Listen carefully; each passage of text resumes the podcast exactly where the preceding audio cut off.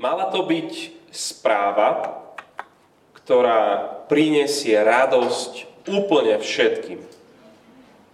Tá správa znela, že Ježiš je kráľ, ten kráľ. To boli úplne prvé slova Markovho Evanelia, Markovej knihy. A keď sme to čítali, sme si hovorili paráda, tak e, som, sme zvedaví, očakávame veľké veci. A videli sme nádherné veci. Pozerali sme sa spolu na to, kto je Ježiš, prečo prišiel Ježiš, ako ho nasledovať.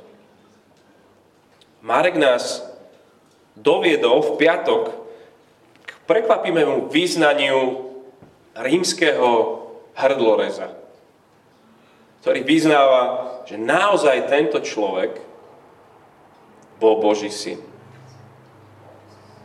Sme na konci a len si tak typnem, že záver sa nám bude zdať naopak veľmi frustrujúco neuspokojivý. Kniha nekončí happy endom. Prečítam poslednú časť knihy od 15.40 do 6.8 a keď si to otvoríte, úplne na konci zistíte, že veď tam ešte sú ďalšie verše. Prečo iba po 16.8 idem čítať? Je to preto, že tie verše 6, 9 až 20 sú skoro s istotou prídavkom niekedy z druhého storočia. Jednakže žiadne z tých prvých rukopisov tie, tieto verše neobsahovali a taktiež je evidentné, že tie slova, ktoré sa tam používajú, nie sú vôbec Marekovi vlastné. On ich nepoužíva nikde inde v tom svojom evaneliu.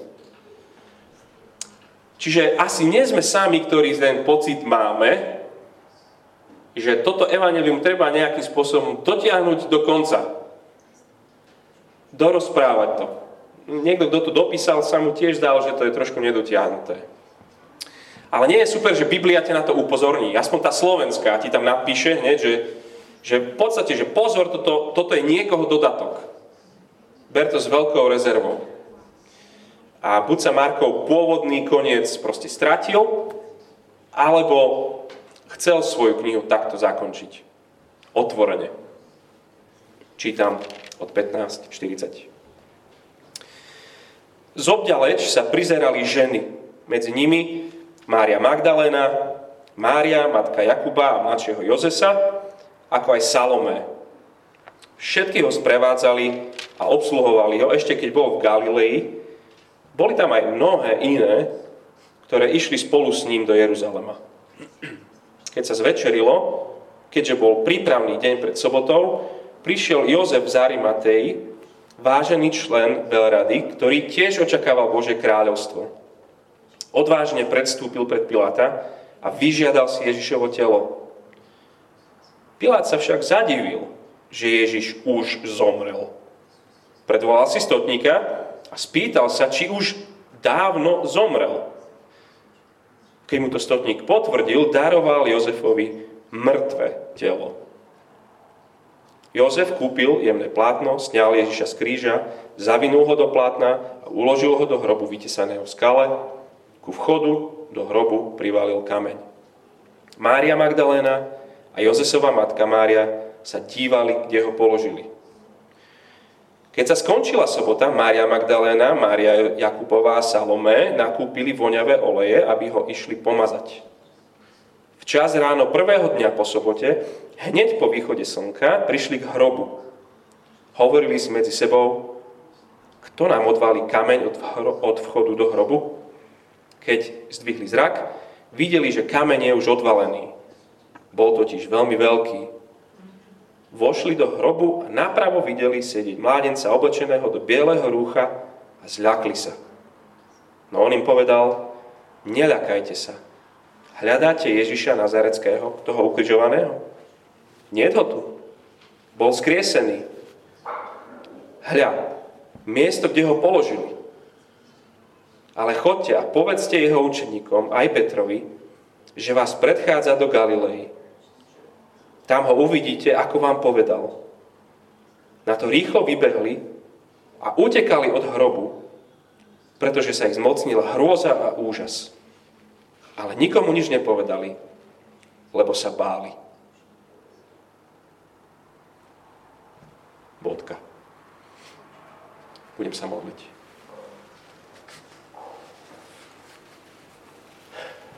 Ďakujeme Ti, Bože, že svojho syna nám predstavuješ na stránkach tejto knihy. Ďakujeme za to všetko, čo sme mohli vidieť. A prosíme ťa za oči vidieť aj teraz. Amen. Keď som posledné dni čítal noviny, som nadobudol normálne pocit, že, že Ježiš je celkom trendy. Že celkom sa o ňom píše. A Ježiš na kríži. Mŕtvy Ježiš je celkom fajn. Dokonca aj v našich liberálnych, často kresťanstvu sa vysmievajúcich denníkoch. A jeden autor nemenovaného denníka SME, vyzýva vo svojom článku, aby sme si vzali príklad z Ježiša. On tam píše, že, že konajme slobodne ako Ježiš, aby sme neupadli do nového otroctva. Naša pani prezidentka na svojom Facebooku hovorí o Ježišovi, že je v podstate ako taký lektor súcitu. Keď sa na, to by sme sa mali naučiť, taký súcit s ľuďmi mať, ako je on. Veď áno, mŕtvý Ježiš na kresťanskom Slovensku fičí všade.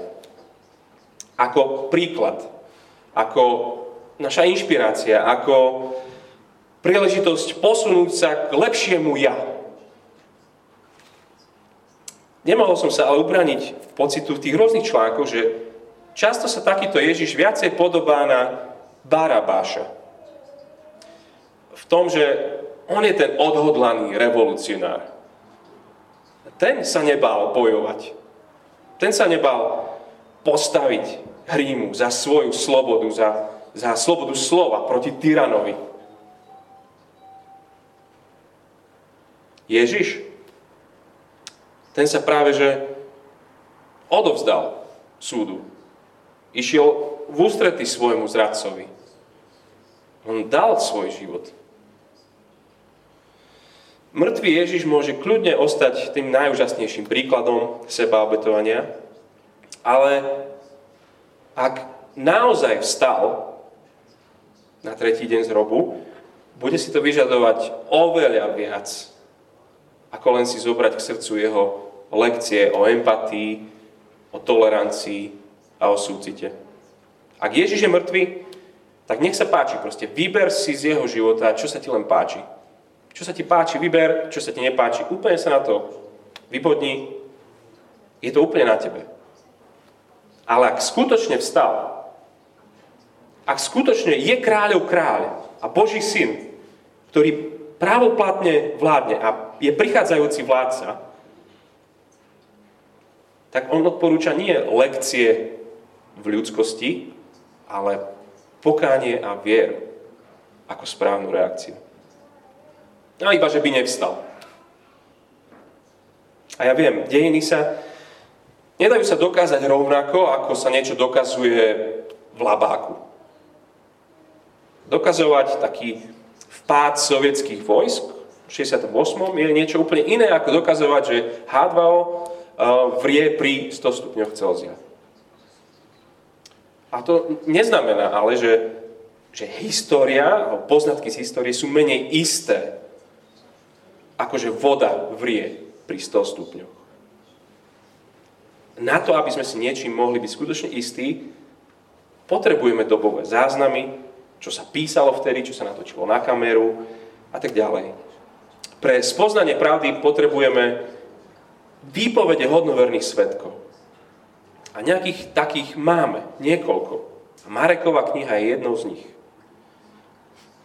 Čo by tak mal Marek napísať, aby presvedčil obyvateľov rímskej ríše, že tento kráľ Ježiš vstal z mŕtvych. Podobne ako ukrižovaný král, sme hovorili v piatok, že to bolo smiešná blbosť pre Rimana. Z mŕtvych stane v grécko-rímskom svete je, je úplne že nechcená vec. Spasenie bolo práve, že, že sa vyslobodil z tela. A nie, že sa do neho vrátiš. Žiaden Ríman sa nechcel vrátiť do tela. Pre Rímana je vzkriesenie niečo, niečo bizarne odpudivé. Na to, aby skeptický Ríman uveril, vo vzkriesenie Ježiša bude potrebovať poriadne presvedčivé dôkazy. A rozprávať o vzkriesenom Ježišovi, ak si sa s niekým už o tom rozprával, je to ťažké. Je to ťažké sa o vzkriesení s niekým rozprávať, ale Marek nám neponúka to, že si môžeme zobrať ľubovornú verziu Ježiša. On ohlasuje skutočného Ježiša. A preto úplne na konci svojej knihy nám počiarkuje dve zásadné veci. Dôkazy a dôsledky. Dáva nám dôkazy a potom dôsledky. Aké dôkazy?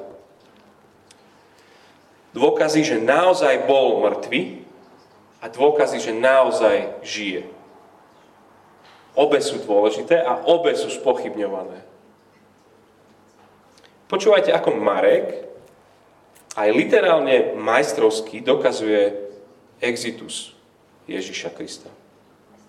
Verše 40 až 47 sú napísané krásne symetricky.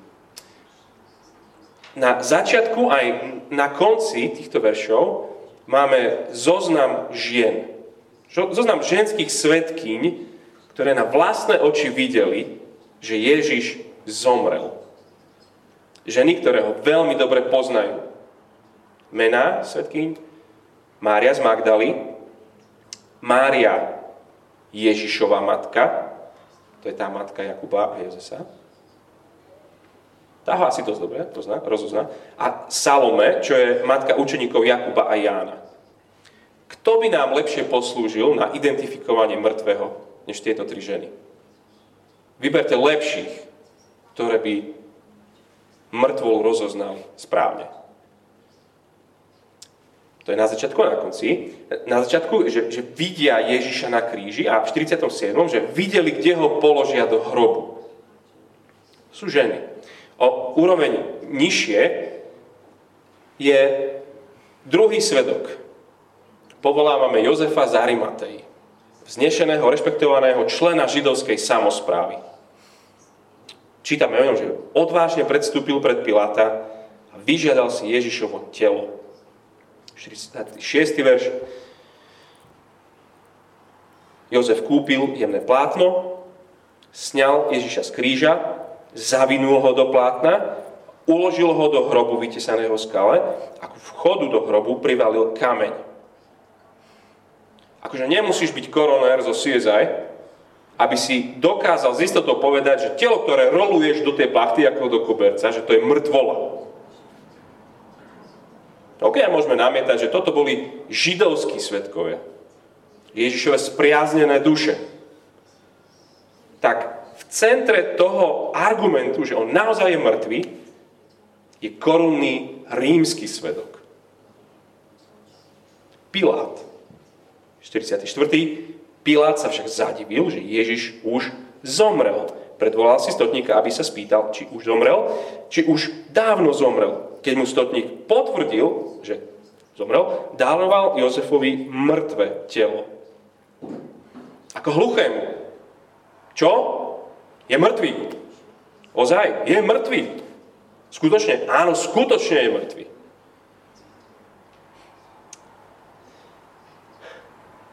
Markov spôsob, ako povedať, dámy a páni, 5 jasných známok umrtia. Apnoe, asystolia, bezvedomie, fixovaná midriaza a reflexia. Proste v Slovenčine bezvedomí, nedýcha, srdce mu nebije, rozletené zredničky, žiadne reflexy. Konec. Hotovo. Koľký sa musia zhodnúť na tom, že je mŕtvy. aby bolo jasné, že Ježiš je naozaj mŕtvy. A potom v prvých šiestich veršoch 16. kapitoly máme dôkazy, že naozaj žije. Ak sme v tom prvom prípade videli, že, že Pilát nečakal, že Ježiš je už mŕtvý a potrebuje sa uistiť, tu v tejto druhej časti vidíme, že ženy vôbec nečakajú, že žije. A tiež potrebujú uistiť. A zase tie isté svetkyne tam sú. Už vieme, že sú hodnoverné. Je sobota večer, vo verši 1, keď sa hovorí, že keď už skončila sobota, myslí sa v tom, v tom našom počítaní času, že je sobota po 18. Deň končí západom slnka, čiže sobotný večer. Keď sa skončila sobota, Mária Magdaléna, Mária Jakupová a Salome nakúpili voňavé oleje, aby ho išli pomazať. Včas ráno prvého dňa po sobote, hneď po východe slnka, prišli k hrobu. Večer boli nakúpiť, lebo ráno si chcú úctiť pamiatku vzácného človeka. Očakávajú čo? Očakávajú páchnúce, rozkladajúce sa telo. Ráno prídu k hrobu. Marek zdôrazňuje, že hneď po východe slnka prišli k hrobu. Čiže už je vidno. To znamená, že k správnemu hrobu prišli. Nepomýlili si dieru v skale. Verš 3. Hovorili si medzi sebou, kto nám odvalí kameň. Znie to tak, že čakali, že na tretí deň Ježiš stane z mŕtvych? Vôbec nečakali, že kameň bude odvalený. Verš 4. Keď zdvihli zrak, videli, že kameň je už odvalený. Bol totiž veľmi veľký. Vošli do hrobu a nápravo videli sedieť mládenca oblečeného do bieleho rúcha a zľakli sa. To je také milučké, že zľakli sa. Že, och, aniel, teba som tu nečakal. V origináli je tam presne to slovo, ktorým Marek opisuje Ježiša, keď, keď v záhrade Getsemane sa modlí a prežíva hrôzu. To isté slovo. Oni keď vidia toho chlapíka, im, im život pred očami prebehne. Ako všetkým, ktorí v Biblii stretnú posla jediného slávneho Boha. No on im povedal, verš 6, neľakajte sa, hľadáte Ježiša Nazareckého, toho ukrižovaného? Nie ho tu. Bol vzkriesený. Hľa, miesto, kde ho položili. Ono to je v podstate jemné napomenutie. Áno, ste tu správne, ale prečo by tu mal byť? Nie, neuniesli ho, nie, nevylízal sa z toho nejak. Nie ho tu, bol vzkriesený, Bohom vzkriesený. Naozaj žije. Aha, tu ležal, vy sami ste videli, kde ho položili. Sem, už tu nie je. Ten Boží posol má zväzť, ktorú nikto nečakal. A každému sa tá zväzť zdala ťažko uveriteľná. Aj vtedy. Dôkazy. Ak si hovoríš, koľkokoľvek dôkazov by Marek mohol dať, telesné skriesenie proste to nie je možné. To, to musí byť vymyslené, to je hoax. To, možno im to v srdci a v mysli, možno to tak nejak tomu uverili, aby sa im tak lepšie žilo. Ja rozumiem, ale skús dať ty lepšiu, uspokojivejšiu odpoveď, že kde zmizlo Ježišovo telo tak jednoduché by bolo vyvrátiť túto novú konšpiráciu. Stačilo ukázať, že aha, tu je tu, je tu mŕtve telo, čo tu vy rozprávate? Ukradli ho, alebo zmizlo to telo. Po, povedz ty lepšie vysvetlenie, že prečo sa žiadne telo nenašlo. Neočakávané tvrdenie tých prvých svetkov je, že ukrižovaný žije. Naozaj mŕtvy, naozaj žije. Lebo živá viera je vždy aj rozumná viera. Ježiš nechce, aby si ho nasledoval s zatvorenými očami a, a nerozmýšľal. A proste len, že, že sa naladím sa na nejakú takú tú božiu vlnu a že to, to je vlastne nasledovanie Ježiša. Že, že ne, nerozmýšľať, len, len nejak sa nechať mysticky viesť. Evangelium ti to nedovolí. Evangelium je správa o Ježišovi a ona je historická správa. Je racionálna správa, je, je to pravdivá pravda. Sleduj dôkazy. Ale to druhá vec, že, že dôkazy vždy majú aj svoje dôsledky. Čiže sleduj, kam tie dôkazy vedú.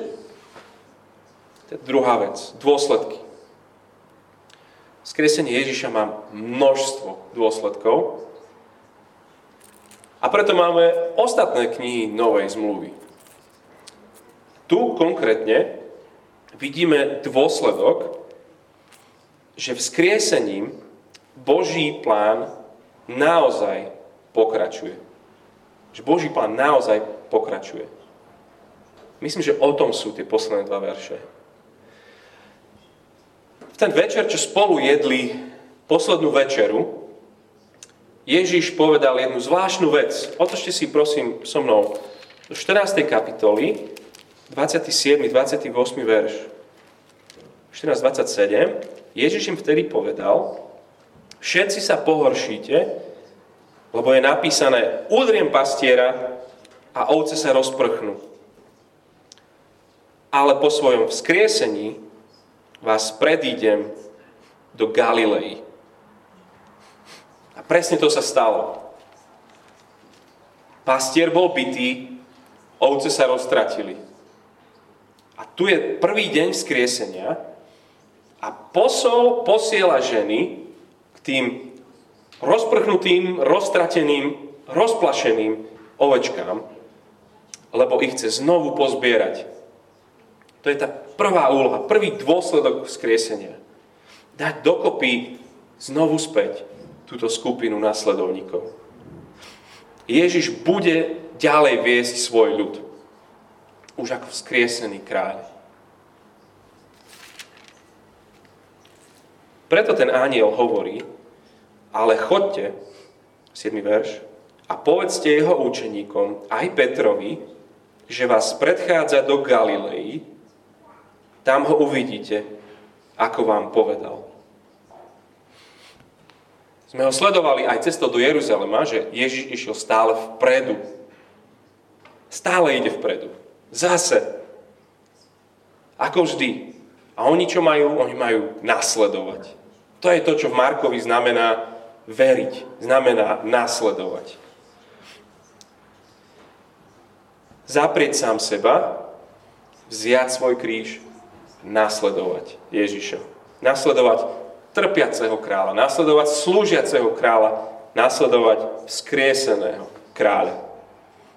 Sme hovorili, že najprv utrpenie a potom sláva. Ako on, tak aj my. Aj Petrovi, povedzte. Nie je to krásne? Aj s ním sa stále počíta. Predstavujem si Petra, ako stojí pri Markovi, ktorý toto píše a zdôrazňujem, Marek, ty to tam musíš napísať. Aj mňa ešte stále chcel. Celý čas som mu stál v ceste.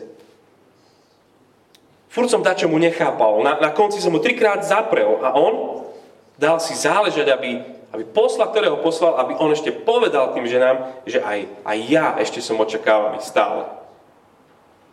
Nie je milostivý ten Ježiš, nie je, nie je zhovievavý s takými, ako som ja, nie je neodraditeľný môjim hriechom. Toto je môj kráľ Ježiš. Dobre, ale aké má s nimi plány v tej Galilei? Hej, majú sa stretnúť v Galilei, čo tam s nimi teda? Aký je cieľ toho, že ho tam uvidia? ak ste čítali toto evanelium, tak si myslím, že poviete, že nič nového. Spomente si, k čomu ich zavolal úplne na začiatku, keď, ich, keď stretol tých prvých rybárov, povedal im, poďte za mnou, urobím z vás rybárov ľudí. Tento Boží plán pokračuje. Ešte ani nie týždeň dozadu, v, v útorok, pred pár dňami, Jeruzalema ich, ich znovu na toto pripravoval. Otočte si ešte spolu so mnou 13. kapitolu, kde sa, kde sa im učeníkom venuje, 13. kapitola, 9. verš, im hovorí, že vy si však dajte pozor. Budú vás vydávať súdom a synagógam, budú vás byť a pre mňa budete stáť pred vládcami a kráľmi, aby ste vydávali svedectvo, ale najskôr sa musí hlásať evanelium všetkým národom. Keď vás budú viesť, aby vás vydali, nerobte si vopred starosti, čo budete hovoriť, ale hovorte to, čo vám v tej chvíli bude dané, lebo nebudete hovoriť vy, ale Duch Svetý. Brat vydá brata, otec, dieťa, deti postanú proti rodičom a usmrtia ich. Všetci vás budú nenávidieť pre moje meno. Kto však vytrvá až do konca, ten bude spasený. To je super perspektíva pre život, nie? On im hovorí, stretneme sa v Galilei, toto ešte sa musí udiať. Toto je ešte pred nami. Môj plán, môj zámer s vami ešte ide vpred. Ježiš, ten skriesený král, zhromažďuje v Galilei svoju armádu. Prečo? Aby ju vyslal trpieť. Aby ju vyslal hlásať evanelium všetkým národom. Ježiš naozaj žije? To znamená, že Boží plán naozaj pokračuje. A tá veľká otázka, ktorou to končí, pôjdu? To je tá otázka, ktorá ostáva vysieť na konci knihy. Po tom všetkom, čo sme sa o týchto učeníkoch od Mareka dozvedeli, no neviem. Nechápu, sme videli, boja sa furt, zapreli, utiekli, teraz sú sklamaní a sú smutní. Ježiš mnohokrát prikazoval ľuďom, aby, aby nikomu o ňom nehovorili. A oni napriek tomu hovorili. A tu na konci knihy, v poslednom verši, prichádza povel, že oznámujte to, že ukrižovaný je vzkriesený. A verš 8, na to rýchlo vybehli a utekali od hrobu, pretože sa ich zmocnila hrôza a úžas ale nikomu nič nepovedali, lebo sa báli.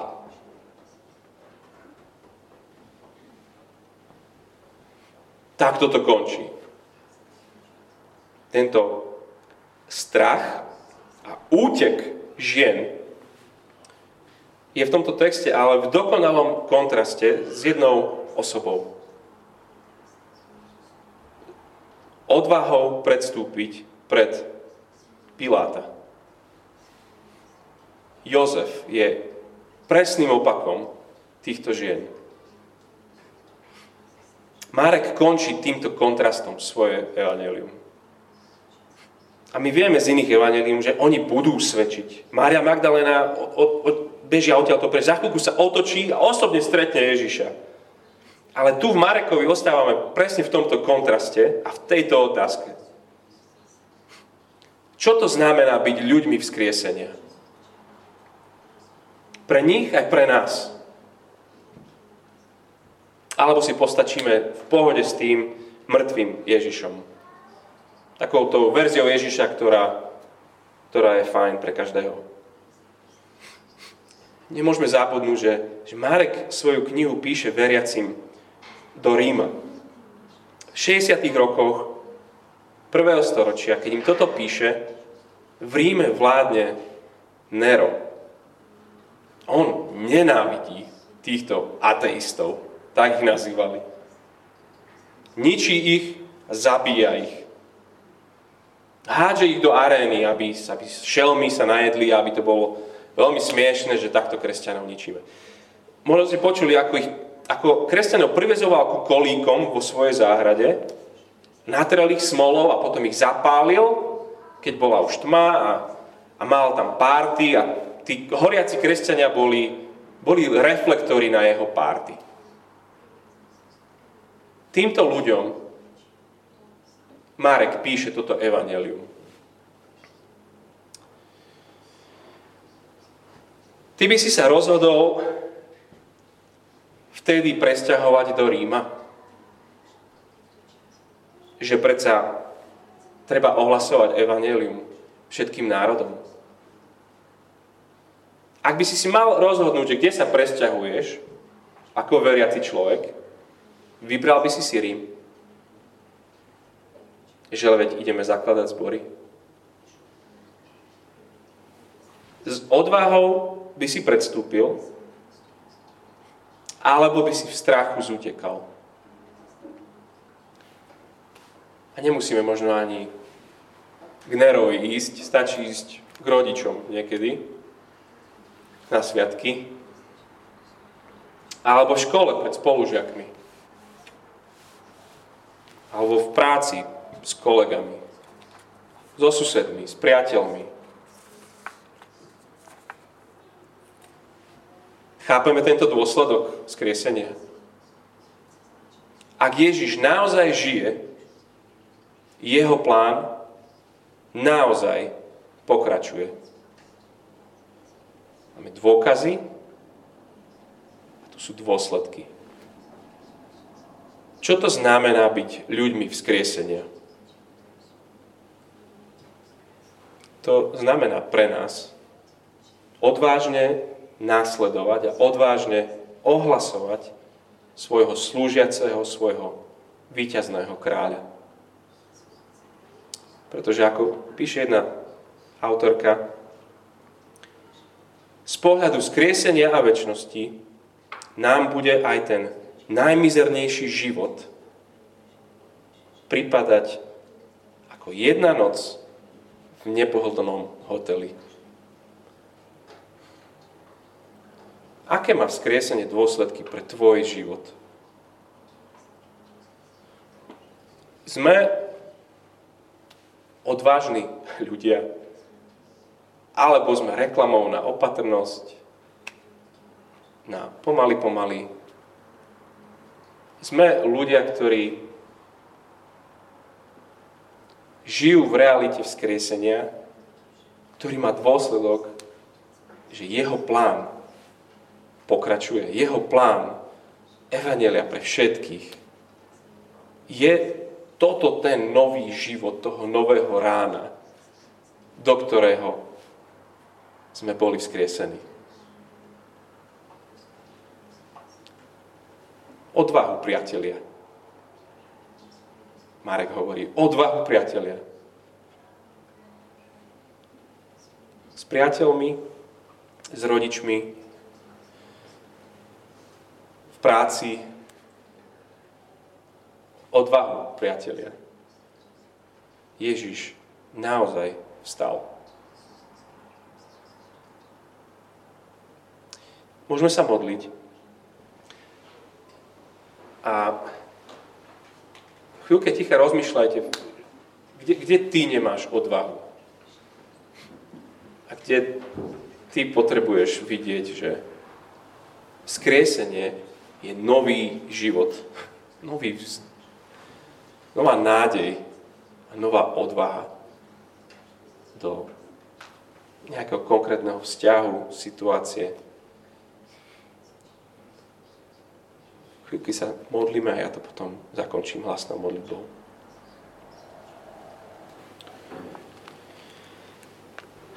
Náš mocný Boh, ktorý si vzkriesil svojho syna ako kráľa, ďakujeme, že si nám v tejto knihe dal nahliadnúť na to, ako vyzerá svet pod tvojou vládou. Aký svet ty zo sebou prinášaš.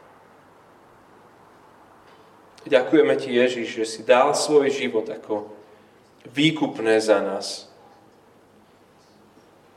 Že si vypil kalich Božieho hnevu za nás. Že si prelial svoju krv za nás.